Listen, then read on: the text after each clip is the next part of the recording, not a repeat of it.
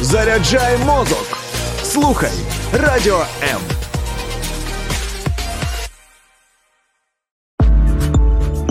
Час для духовності на радіо М.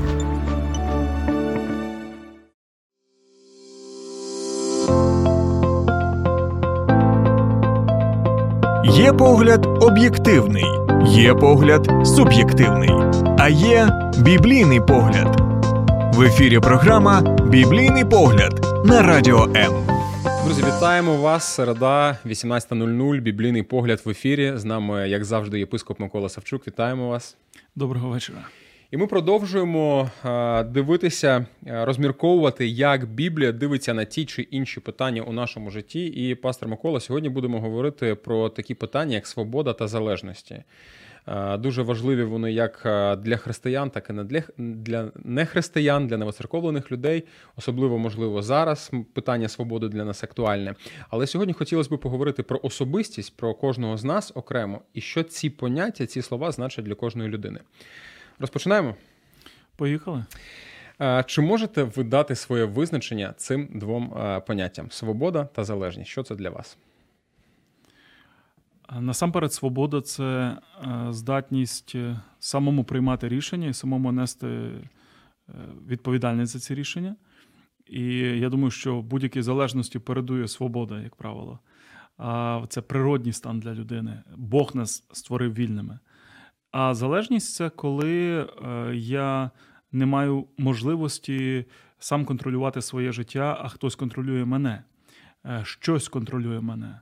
Це може бути залежність від е, думки інших людей, це може бути залежність від якоїсь речовини, прив'язаність моя до вживання якоїсь речовини, чи алкоголь, чи куріння, чи наркотики і так далі, і тому подібне. Це може бути залежність від того, що хтось її мені нав'язав від е, домінування наді мною і так далі. Тобто сфера дуже широка, але вже у який бік піде наша бесіда. Е, давайте подивимося, як як е, наше спілкування, куди воно нас заведе. А давайте для початку. От ви сказали там декілька залежностей, які є, і я хотів би якраз, щоб сьогоднішня наша сьогоднішній наш ефір був корисним для тих, хто нас слухає. А чи можемо ми розширити цей список, що Біблія вважає залежністю? Що сьогодні з тих речей, які можуть бути у нашому житті, ми можемо називати залежністю? Зрозуміло, коли у нас є прив'язка, ми не вільні від цього, тобто ми можемо сказати ні. Але в яких напрямках ми можемо це розглядати? Справа в тому, що в Біблії немає слова залежність е, в тому е, форматі, як ми звикли його вживати. Однак у Біблії є слово ідолопоклонство.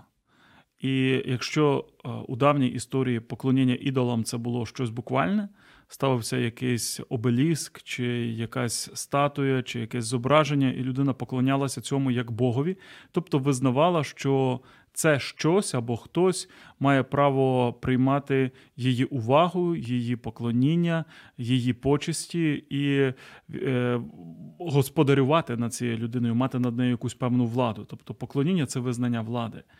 То на сьогоднішній день проблема вона перемістилася в духовну площину. Буквально ідолопоклонників не так вже й багато. Принаймні, я у своєму житті не зустрічав тих, хто поклоняється якимось видимим об'єктам, так як це було у давнину. Але люди поклоняються е, своїй кар'єрі, люди поклоняються заробітку грошей, люди поклоняються е, знову ж таки думки інших людей. Вони поклоняються власним цілям, власним амбіціям. І цей спектр дуже дуже широкий. І от будь-що. Що стає об'єктом поклоніння і отримує над нами владу і починає нас контролювати, воно може стати залежністю.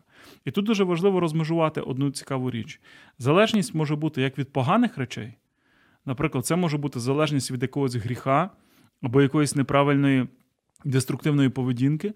Так само це може бути залежність від чогось, е, на перший погляд, позитивного. Я тривалий час був залежним від кави. Хоча кава сама по собі не є гріхом, і е, це є напій, який можна вживати, можна не вживати.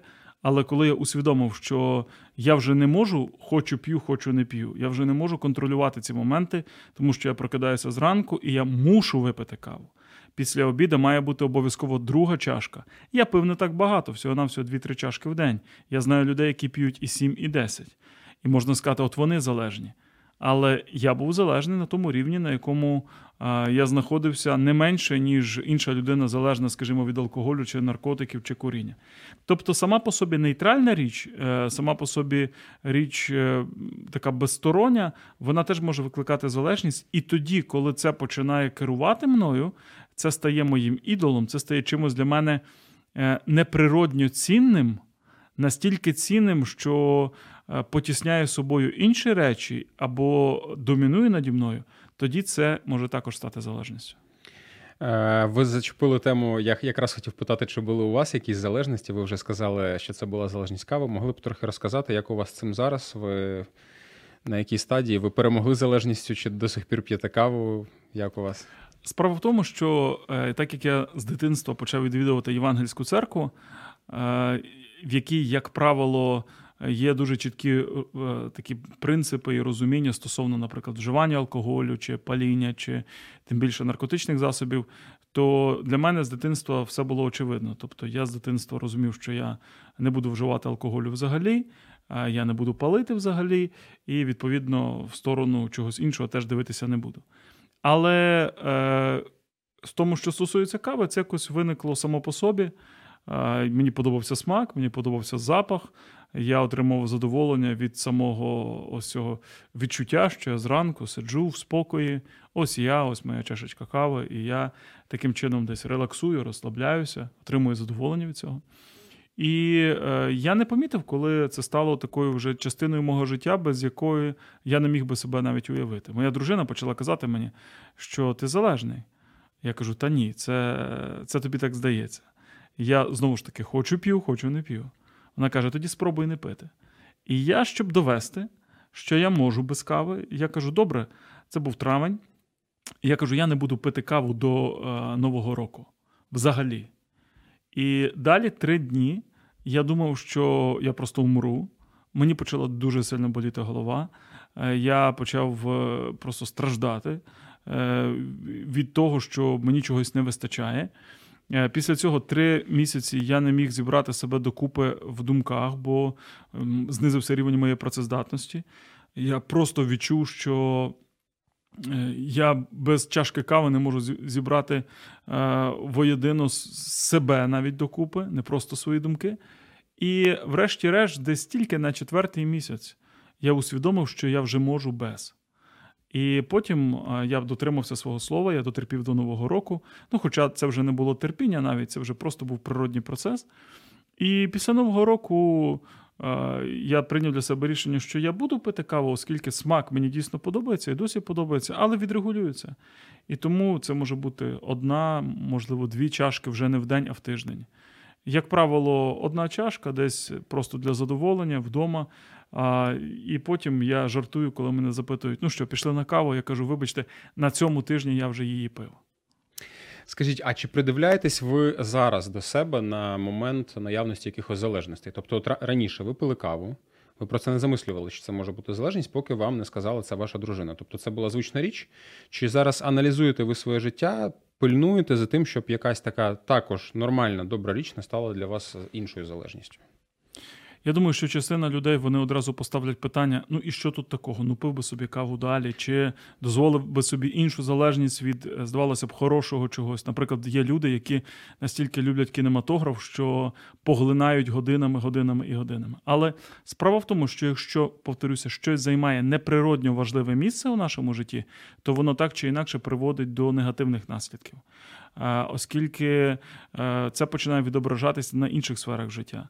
Е, якщо взяти, наприклад, обличчя людини, воно плюс-мінус гармонійно у нас у всіх сформовано. Воно не є симетричним, але тим не менше, плюс-мінус ми дивимося один на одного і бачимо, що людина виглядає нормально. Але візьмімо один із, наприклад, органів, і є така хвороба, навіть коли у людини не зупиняється ріст носу. Або візьмімо, наприклад, щоб людини були неприродньо великі вуха. І одразу ця гармонія буде порушена. Людині буде дискомфортно, і це буде впливати на її внутрішній стан, на спілкування з іншими і, і можливо, на все коло життя. Те ж саме стосується ось цих нездорових якихось прив'язаностей, які починають над нами домінувати. Бог створив нас вільними. Але ми так чи інакше десь можемо піддаватися якомусь ну я назву це біблійним словом, якомусь рабству. І коли ми вже не належимо собі. І ось, е, вертаючись до запитання, як це виявити, я думаю, дуже просто. Потрібно запитати людей, які поруч із нами. Тому що є речі, які дуже важко відображаються в зеркалі. Горда людина дуже рідко бачить, що вона горда. Людина, яка вперта, дуже рідко бачить, що вона вперта. Вона просто наполеглива. Людина, яка має залежність, дуже рідко визнає свою залежність. Е, для цього потрібний погляд зі сторони. Як в автомобіля, так і в людей є сліпі зони. Місця, в яких ми себе не бачимо. Ми дивимося, і нам здається, що все гаразд. Але якщо людина зі сторони чесно оцінить нас, вона скаже: Послухай, в тебе тут проблема. Нам потрібно бути відкритими до того, що кажуть люди зі сторони. Це може бути дружина, чоловік, батьки, інколи навіть діти, друзі. Дуже добре, коли є друзі, які можуть сказати відкрито і чесно, знаючи, що це не приведе до розриву відносин, до образ чи з'ясування стосунків, коли ми дозволяємо якимось людям говорити правду у наше життя. І тоді, коли ми відкриті до правди, то Боже Слово говорить нам пізнаєте істину, правду, і істина вас вільними зробить. Або, як сказав один е, відомий чоловік, істина зробить вас вільними, але спочатку вона добряче вам всипле. Погоджуюсь з вами, і ви знаєте, дуже часто е, помічаю, що коли е, маєш якесь спілкування з кимось і якраз обговорюєш такі моменти, обговорюєш якісь залежності або е, ну, якісь там недоліки, коли навіть сама людина тебе може запитати, то аргументом тих людей, у яких може бути ця залежність, є те, що вони вільні і роблять те, що хочуть. От як зрозуміти їм, ну якщо якщо людина закрита, зрозуміло, що я не нав'яжу. Але як мені, наприклад, бути пильним, е, чи де от та тонка грань між тим, щоб розуміти, де свобода, а де залежність? Бо, в принципі, як ви казали про каву, ну це взагалі абсолютно нормально. Як я зазначив із самого початку нашої бесіди, Бог створив людину вільною, і свобода це право обирати, право приймати рішення. Тому будь-якій залежності передує свобода. І далі просто виникає ось замкнуте коло. Ми вільні робити те, що ми хочемо, і потім ми вільні, в тому числі, стати залежними. Але коли ми вже стали залежними, то ми думаємо, в нас складається ілюзія, що ми і далі вільні, а виявилося, що ми вже у пасці. Виявилося, що ми вже в трясовині, ми вже десь провалилися, і це вже контролює нас. Я не один раз чув від людей, які вживають алкоголь а, настільки, що не можуть зупинитися, і їм здається, що все нормально. Вони кажуть: Я алкоголік. Слухай, то ти Петра, чи Івана, чи Степана не знаєш. Ото алкоголік. Все село про нього балакає, там, чи все місто, чи вся вулиця його чує. Я не алкоголік. Я часто жартую, що коли одна людина е, повзе по дорозі вже, бо вона так напилася, а інша ще йде, тримаючися за плота, то так буває, що той, хто повзе, е, він піднімає очі, а той, хто йде, оглядається і каже: Слухай, е, як ти до мене ставишся? От, Ти мене поважаєш? А той, хто повзе, каже: Слухай, я тобою горжусь, тому що ти ще йдеш, а я вже повзу. Так от той, хто йде, завжди може сказати: є ще той, хто повзе. А той, хто повзе, скаже, так я ще повзу, а є вже той, хто лежить. І тут можна дуже довго порівнювати і казати, я п'ю міру, просто міра у кожного своя, і так далі. Але якщо ви запитаєте чесно людей, які скажуть вам правду, ви знаєте, що ці люди скажуть вам правду без прикрас. І ви почуєте чесну, тверезу відповідь про вашу залежність. То на це треба звернути увагу. Е, знову ж таки, е, в тих питаннях, де мова йде про речі явно шкідливі, я би радив е, завідомо обрати спосіб життя, який буде не просто обмежувати вживання певних речовин, а який би був взагалі ну, абсолютно тверезим і Е, відмежованим просто не обмежене вживання, а відмежоване від життя від уживання певних речовин. Е, рішення кожен приймає за себе, це виключно як порада. Але е, в тих питаннях, де це здавалося б, такі речі абсолютно нейтральні і речі, які, на перший погляд, не мають нічого поганого російською мові безобідні, то нам потрібно теж бути пильними і стежити за тим, щоб не перетворитися на раба. Дякую, друзі. Невеличка перерва, і за декілька митей ми знову повертаємось до студії.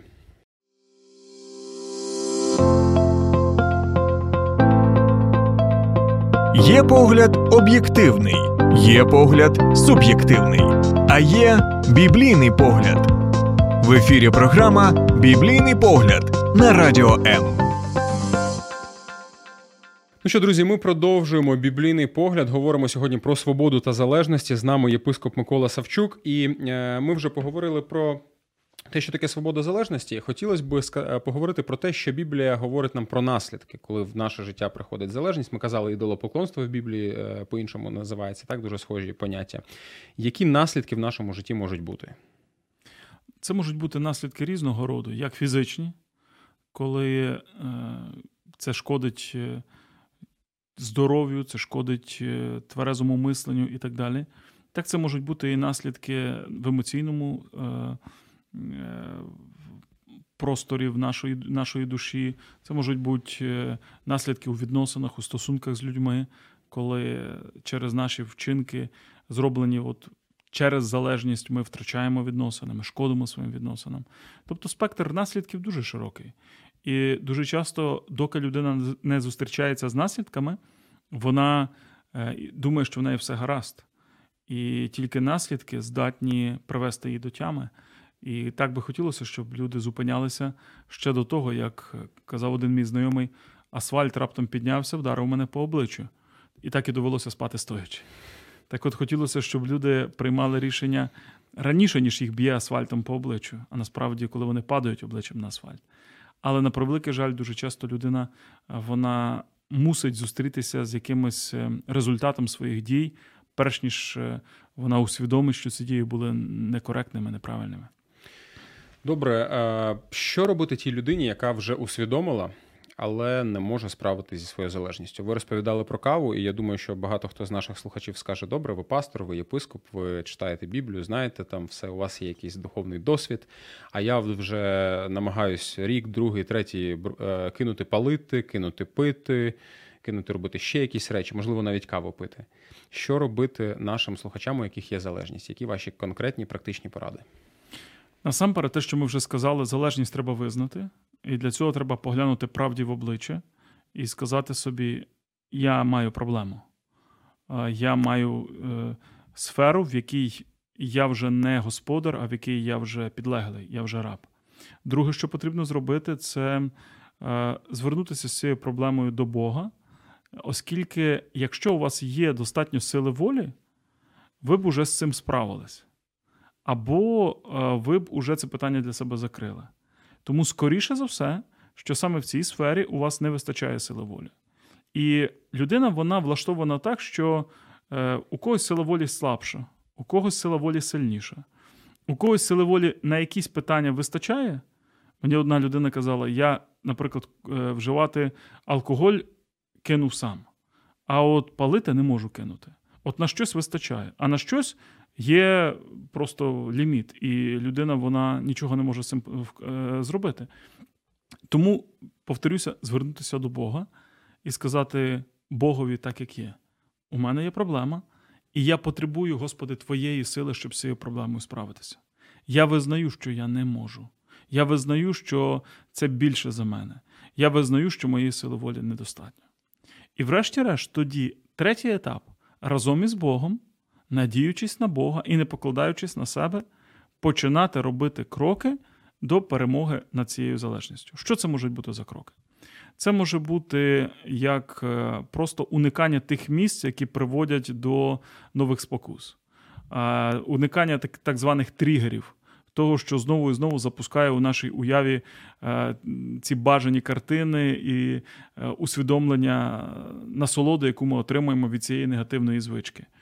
Це може бути, наприклад, е, рішення, що мене буде хтось е, до певного етапу контролювати із довірених мені людей, і я буду підзвітним. Тобто, що я домовлюся, що будуть люди, які будуть мати наді мною певний нагляд, і я маю говорити їм правду. Тому що на певних етапах потрібна така, скажімо, стороння підтримка. Це може бути необхідність в тому, щоб звернутися до реабілітаційного центру, де нададуть як медичну, так і психологічну і духовну допомогу. Тобто є різні напрямки в тому, щоб допомогти залежним людям. І так далі. Але найперше це рішення, і, далі від цього рішення людина вона відштовхується, вона визнає проблему, приходить до Бога і далі разом з Богом починає із цим усім розбиратися. Звісно, тут треба визнати, що залежність, вона, якщо ми говоримо про залежності е, від якихось речовин, то ця залежність вона має не лише фізичну природу, тому що фізично людину можна замкнути в кімнаті, і там за деякий час вона вийде з цієї кімнати, начебто подолавши так звану ломку і справившись із е, різного роду симптомами буде здаватися, що все гаразд. Але вона вийде звідти, і перше, куди вона піде, вона піде на притон чи до старих товаришів, і вона знову знайде собі дозу, яка поверне її до звичного способу життя. Проблема насамперед е, полягає не в фізіологічній сфері. І це те, чого, на жаль, не розуміють медики дуже часто. Вони хочуть допомогти виключно тим, що поставлять крапельниці, прочистять кров, там почистять людині трошечки організм і думають, ну, все гаразд. Але людина виходить і знову повертається, тому що вона не вільна всередині, вона не вільна не лише тілом. Фізіологічна залежність це тільки один фрагмент. Є залежність на рівні е, духа, є залежність на рівні внутрішньої сутності людини. Вона перебуває під впливом е, інколи навіть нечистих духів, того, що Біблія називає демонами. Вона перебуває під впливом емоційним, вона перебуває під впливом неправильних ментальних установок, розумових установок. І відповідно е, людині, чому християни дуже часто вони є е, одним із найбільш активних і без перебільшення е, найбільш успішними в питаннях реабілітації, тому що вони допомагають людям розібратися з усіма цими нашаруваннями внутрішніх проблем. Вони починають людині розказувати не просто про те, що перетерпи а вони починають працювати із людиною зсередини, знову ж таки, знайомлячи людину з Богом, навчаючи її біблійним істинам, і, зрештою, приводячи до свободи не тільки на рівні фізичному, мені хочеться чи не хочеться, а на рівні внутрішньому. Людина стає вільною із середини. Тому е, ось прості кроки, але кроки насправді дуже важливі, е, які я радив би кожній людині зробити. Визнаємо проблему, звертаємося до Бога і починаємо разом з Богом боротися. Якими методами, які кроки для цього треба зробити, це вже подальша історія. Це вже залежить від того, хто буде поруч із вами, хто вам допоможе. Звичайно, було б непогано звернутися до тих людей, які вже самі справилися з залежностями, які вже самі подолали ці проблеми. І далі разом з Богом долати, долати, долати, долати перешкоду за перешкодою. Я думаю, що. У вашому досвіді могли бути спілкування з е, людьми, коли вони ділились з вами своїми залежностями, і були абсолютно щирими, казали, що вони прийняли Бога, е, казали, що вони ну, робили все, що їм радили там служителі чи якісь професіонали, можливо, але все рівно це поверталося, поверталося. Що сказати можна таким людям? Тому що. Дуже часто ти, спілкуючись з такими людьми, можеш бачити реальну щирість, сльози на очах, прагнення, е, але результату немає. Справа в тому, що е, звільнення може бути як миттєвим. Я бачив людей, які просто помолилися однією молитвою, і після цього вони більше ніколи не вживали того, що вживали раніше. Е, так, звільнення може бути поступовим. І це може бути процесом, який займає е, інколи навіть е, місяці, а можливо навіть довше. Тому що е, людині по факту треба перезавантажити дуже часто все своє життя їй треба перезавантажити своє мислення і змінити своє ставлення до багатьох моментів. Тому, е, якщо людина вона починає свій шлях, треба бути готовим до того, що вона десь буде оступатися. Я не знаю ні одного а, е, наркозалежного, наприклад, який би звільнився від цієї проблеми. І це відбулося отак: от просто без жодного моменту а, е, якогось падіння чи якогось моменту, де він де він хитався, чи його знову тягнуло. І дуже часто цей шлях він такий: людина робить там три кроки вперед, потім один назад, потім знову два вперед. І все одно здається, незважаючи на всі ці моменти, здається, що е, людина йде е, важко, але в результаті вона опиняється значно далі, ніж була на початку. Тому треба налаштуватися, що якщо ви знаєте таку людину, і, можливо, це член вашої родини, це член вашої сім'ї, що шлях може бути ще непростим. І просто потрібно е, на це розраховувати, на це налаштовуватися і дотерпіти, е, дочекатися того моменту, доки людина разом із Богом дійде до фази, коли е, вона отримує повне звільнення. Недавно чув історію одного мого товариша, одного мого знайомого, який тривалий час був залежним від наркотиків, і е, він розказував, що на перших порах це все здавалося приємним, легким. А потім каже, був такий переломний момент. Ми сиділи на випускному вечорі з однокласниками. Е, верніше, не випускний вечір, а вечір, коли однокласники збираються там на якусь річницю випуску, там стільки-то років від випуску. І каже: Я розумію, що я сижу, і хлопці і дівчата навколо розказують: той працює, у того сім'я. Каже, я сижу, а мені немає що розказати. Тому що, а що я? Я наркоман. Він фактично все своє життя витратив на те, що Е, просто, як то кажуть, літрами пив кров зі своїх батьків, вони відправляли його з одного лікування на інше. Е, це не допомагало. Він лежав в лікарні, потім виходив, там е, знову повертався на старий, до старих вчинків. Але, врешті-решт, він каже, коли я потрапив в християнський реабілітаційний центр, мій каже, наставник прийшов до мене і сказав: Моє завдання, щоб ти просто особисто познайомився з Ісусом. Особисто Е, пізнав Бога на тому рівні, що ти і він тепер не чужі один одному, що він твій Бог. І каже: якщо ти зустрінешся особисто з Ісусом, то ти отримаєш звільнення. Те, що сказано в Божому Слові, е, що кого син Божий звільнить, той істинно, не тимчасово, не на якийсь короткий період, а істинно буде вільний. А вже все інше перебування в реабілітаційному центрі, там якісь заняття, якісь бесіди, консультування це вже додаткові моменти. І ось цей мій товариш він каже: я просто задався думку, я молився про одне, Боже, дай мені так пережити тебе, дай мені так звернутися до тебе, щоб я по-справжньому покаявся, щоб я по-справжньому змінив своє життя. І на певному етапі це з ним дійсно сталося. Але тепер питання: а наскільки швидко людина до цього прийде? наскільки швидко людина прийде до цієї близькості з Богом, після якої наступає повна свобода. Це все дуже індивідуально. Хтось, повторюся, може прийти до цього після однієї молитви, а комусь потрібно пройти довший шлях, тому що, е, знову ж таки, є багато різних бар'єрів в мисленні, різних е, моментів в людській душі. І тут це буде відбуватися не так миттєво, не так швидко, потрібний певний шлях. Тобто, чи правильно я уловив е, думку, е, я вже декілька разів її почув для себе, що в принципі від якогось е, подразника ми можемо звільнитись, але якщо не змінюється наше мислення, наше оточення, наші звички, які до цього приводили раніше, то по суті ми знову стаємо. Ну, ми знову можемо стати залежними. Це може повторитися. Наше мислення має одне з е, найбільш визначальних е, значень у нашому житті.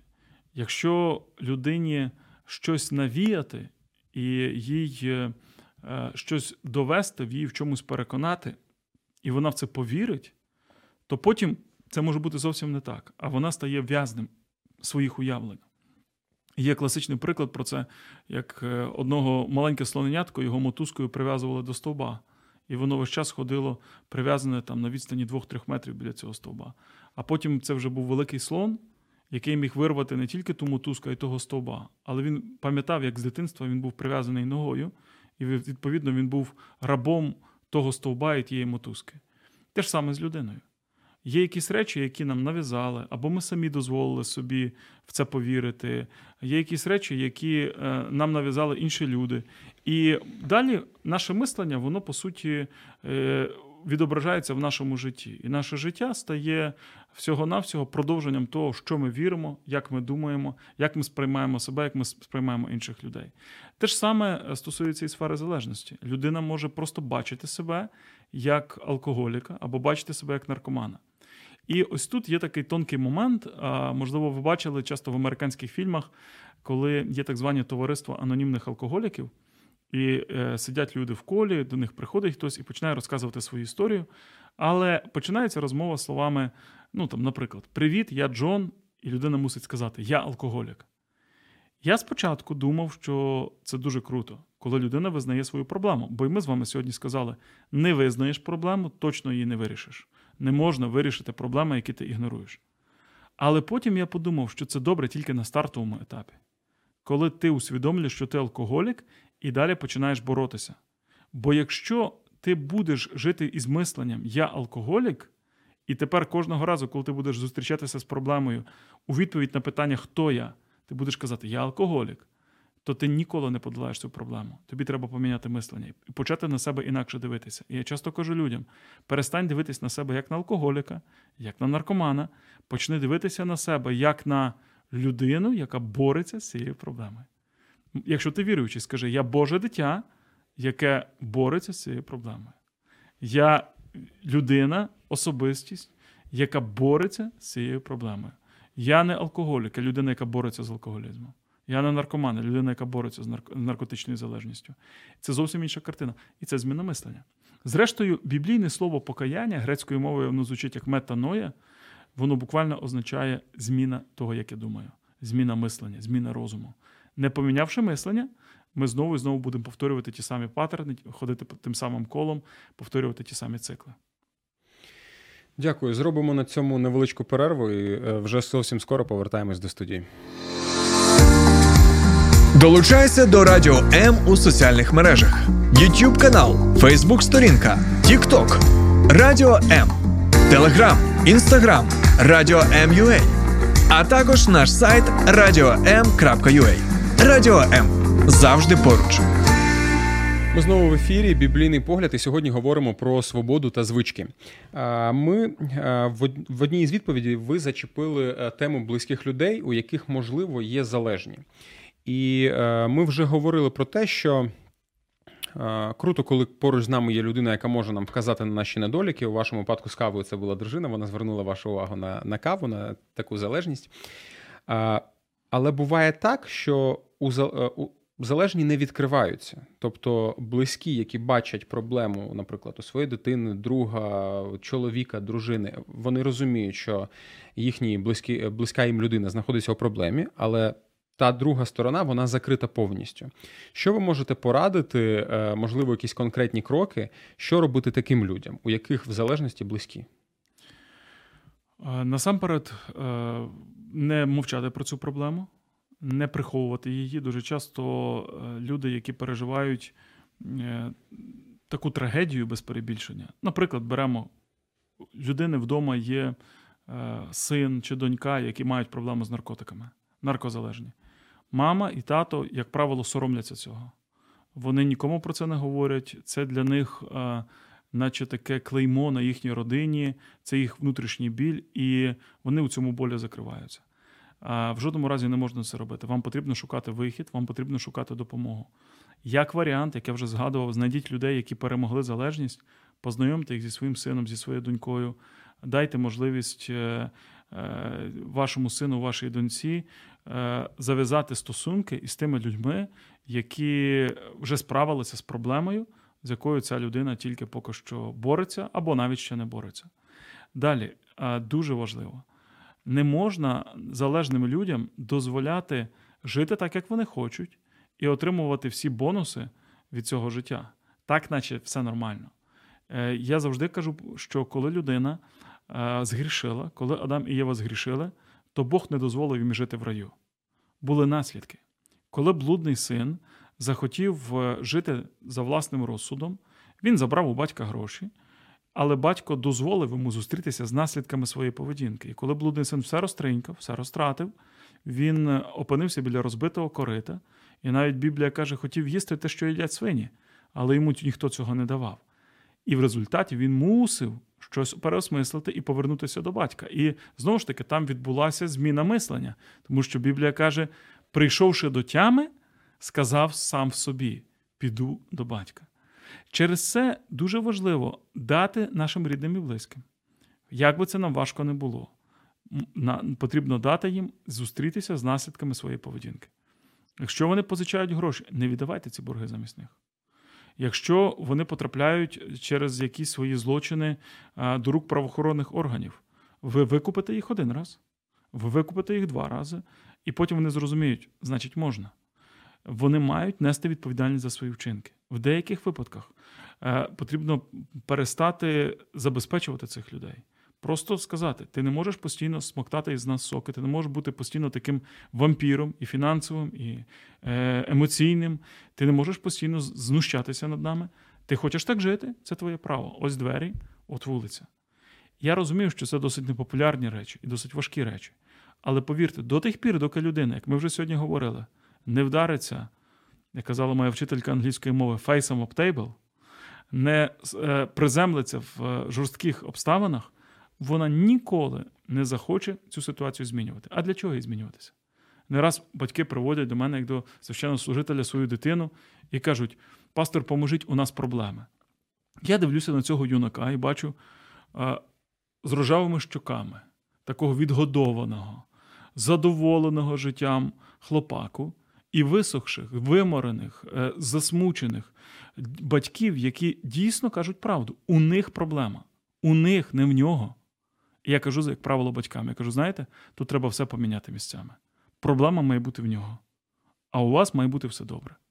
І колись один мій знайомий, якого батьки попросили, так би мовити, за поріг із хати і сказали йому до побачення, до тих пір, доки не захочеш змінюватися, ти маєш сам вирішувати, де ти живеш, за що ти живеш і так далі.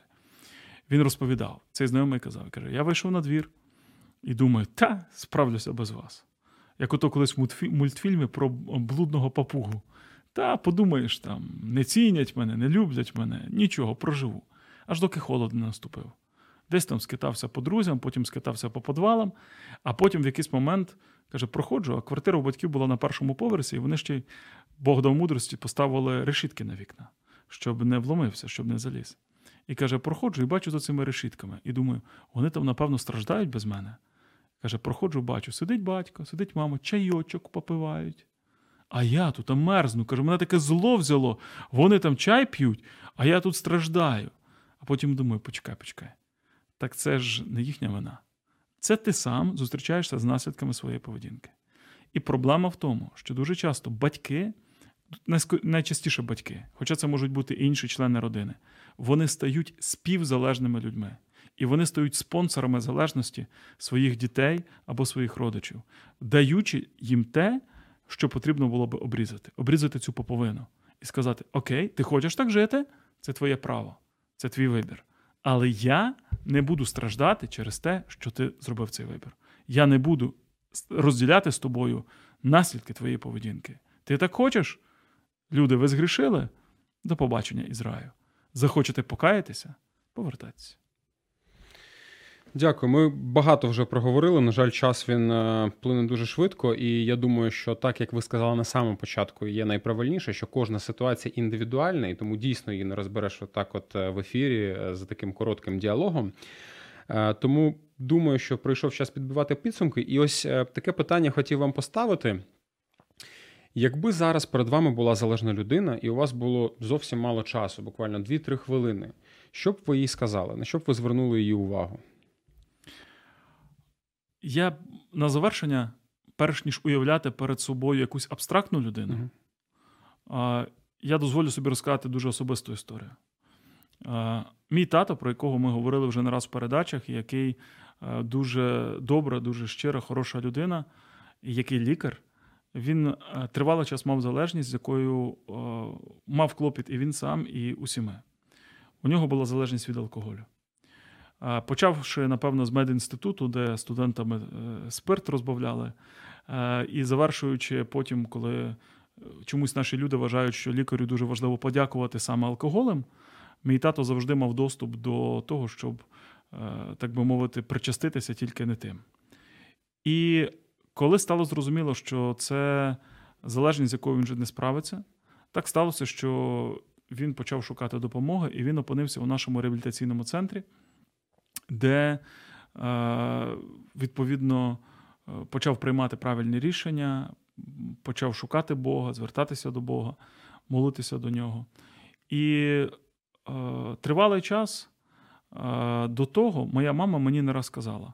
Вона казала мені, сину, поговори з ним. Поговори з ним, ти ж ти ж пастор, ти священик, поговори з ним. Я як міг себе стримував, бо тут якраз зворотня ситуація: є батьки і діти, а тут є діти і батьки. Я завжди казав, що Е, батьки мають виховувати своїх дітей, а не діти батьків. І навіть коли я говорив із ним, е, я намагався робити це максимально м'яко для того, щоб людина мала вибір сама. І це не було щось, що я хочу батькові нав'язати. Тому, якщо дозволите, я попробую поговорити із уявним моїм слухачем, саме так, якби я говорив зі своїм батьком. Тому що принижувати людину дуже часто говорять, як ах, ти ж алкоголік, ах, ти ж окаяний чи наркоман. Послухайте, він і так знає, що він алкоголік. Навіть якщо він вслух говорить, я не алкоголік, ну, десь в глибині душі все одно знає. Від того, що ви його обізвете, людині легше не стане. Він і так знає, що він наркоман. Він і так знає, що він, вибачте, за таку фразу кончений, так часто на них кажуть, що його могила тільки справить і так далі. Це не дасть ніякого результату. Людині треба показати надію. Тому я так говорив зі своїм батьком. І я так скажу будь-якій людині, яка має цю проблему. Вихід є. Надія є. Ця надія є у Бога. Якщо ти бачиш, що ти не справляєшся своїми силами, якщо ти бачиш, що в тебе не вистачає сили волі, просто визнай це, капітулюй, здайся і прийди до Бога. Якщо Бог допоміг тисячам і десяткам тисяч, сотням тисяч, я думаю, що по світу мільйонам людей звільнитися від залежностей, Він допоможе і тобі. Вихід є, ти маєш знати. Тунель не безкінечний, в кінці обов'язково буде світло. Бог дає тобі шанс. Єдине, не зволікай. Тому що цей шанс дуже легко пропустити, втратити. І на превеликий жаль, мені доводилося проводити похорони не однієї людини, яка вмерла від передозу, яка вмерла в п'яному стані, опинившись на залізничних рейках. І цей список можна продовжувати. І мені дуже часто було шкода, бо я знав цих людей. І я знав, що Бог давав їм шанси, Бог давав їм можливості вчасно зупинитися і звернутися за допомогою як до Бога, так і до інших людей. А вони ці шанси на превеликий жаль змарнували. Тому моє прохання дуже просте: надія є, є вихід. Скористайся ним. Ну і завершуючи історію про тата. А останнього разу, коли е, він ще мав проблему із залежністю, е, він, потрапивши до реабілітаційного центру нашого, як я вже сказав, е, пережив дуже болючий момент. І я думаю, що це було щось таке, що сам Бог дозволив йому пройти, щоб його зупинити на цій дорозі. Я, як син, я не міг дозволити батькові зустрітися з наслідками своєї поведінки, тому що це не в моїй владі. Але сам Бог, як його батько, дозволив йому якісь речі пережити. Коли він був в реабілітаційному центрі, з ним трапився серцевий напад, трапився інфаркт. Мені зателефонували і кажуть: Коля, приїдь, татові дуже погано серцем. Десь там зробили кардіограму в місцевому фельдшерському пункті е, в тому селищі і показало, що серце ушкоджене. Е, звичайно, я забрав його звідти, я повіз його в лікарню, потім в інститут імені Стражеско. Е, він почав проходити лікування, і скорочуваність його серця впала до 29%, так звана фракція викиду. І це означало, що фактично він буде дуже обмежений в фізичних діях, він не зможе нормально ходити. Е, тому що ми жили на п'ятому поверсі в квартирі батьківській, і йому буде дуже важко спуститися на двір і піднятися назад. Він не зможе виконувати якісь фізичні навантаження. Але завдяки цьому, як я пожартував, кажу, тато, то Бог тебе взяв, наче за серце на гачок. Тому що тепер ти точно не будеш вживати алкоголь. Ти просто не зможеш цього зробити. І коли е, проходив якийсь певний період часу, то е, на сьогоднішній день е, фракція викиду його серця підвищилася аж до 40%, що в принципі відбувається дуже рідко, бо, як правило, ці процеси незворотні. Він на сьогоднішній день е, почуває себе дещо краще, ніж почував раніше, і при цьому вже декілька років він є абсолютно вільним від своєї залежності. Е, я розумію, що тут можна сказати, що це, звичайно, вплив хвороби, яка змусила його фізичним чином, змусила його десь себе, е, як би сказали, взяти в руки. Але повірте мені, я знаю мого тата на сьогоднішній день вже майже 40 років, як його дитина. І я бачив, як протягом десятиліть він намагався взяти себе в руки за самих різних обставин, і в нього не виходило. Тому я вірю, що це не просто фізичні обставини, які йому допомогли в цьому. Хоч, звісно, вони посприяли. Але це те, що він пережив, коли він був в реабілітаційному центрі, і те, що він переживає зараз через свої відносини з Богом. Відносини з Богом приводять людину до повної свободи. І на, наостанок, вже зовсім на завершення, скажу те, що дуже часто кажуть е, люди, які е, критикують християнський підхід у боротьбі з залежностями. Мені один е, психіатр сказав так: він каже: Та будьте чесними, ви ж не звільняєте людей від залежності. Я кажу: ні, ні, не звільняємо, Бог звільняє. Ні, ні, я не це маю на увазі. Я маю на увазі, що ви не звільняєте людей від залежності, ви замінюєте одну залежність на іншу. Людина, яка була залежною від алкоголю чи від наркотиків, стає залежною від вашого Бога. У відповідь я тільки засміявся. Я сказав: ви знаєте, ви праві. Тому що повноцінно незалежною людина бути не може. Бог створив людину вільною, але не незалежною у сенсі я справлюся сама по собі. Людина може бути або залежною від гріха, від ідолопоклонства, про що ми сьогодні говорили, або вона буде залежною від Бога. І якщо вона не буде залежною від Бога, вона так чи інакше потрапить у залежності інші. Через це, завершуючи сьогоднішню програму, хочу нагадати: ми вільні.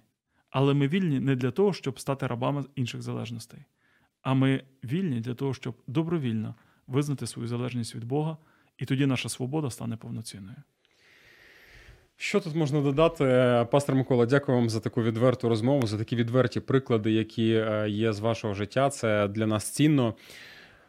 Можна сказати лише дякуємо вам за участь. З вами був біблійний погляд. Зустрінемось наступної середи. Дякую. Є погляд об'єктивний, є погляд суб'єктивний, а є біблійний погляд. В ефірі програма Біблійний погляд на радіо М.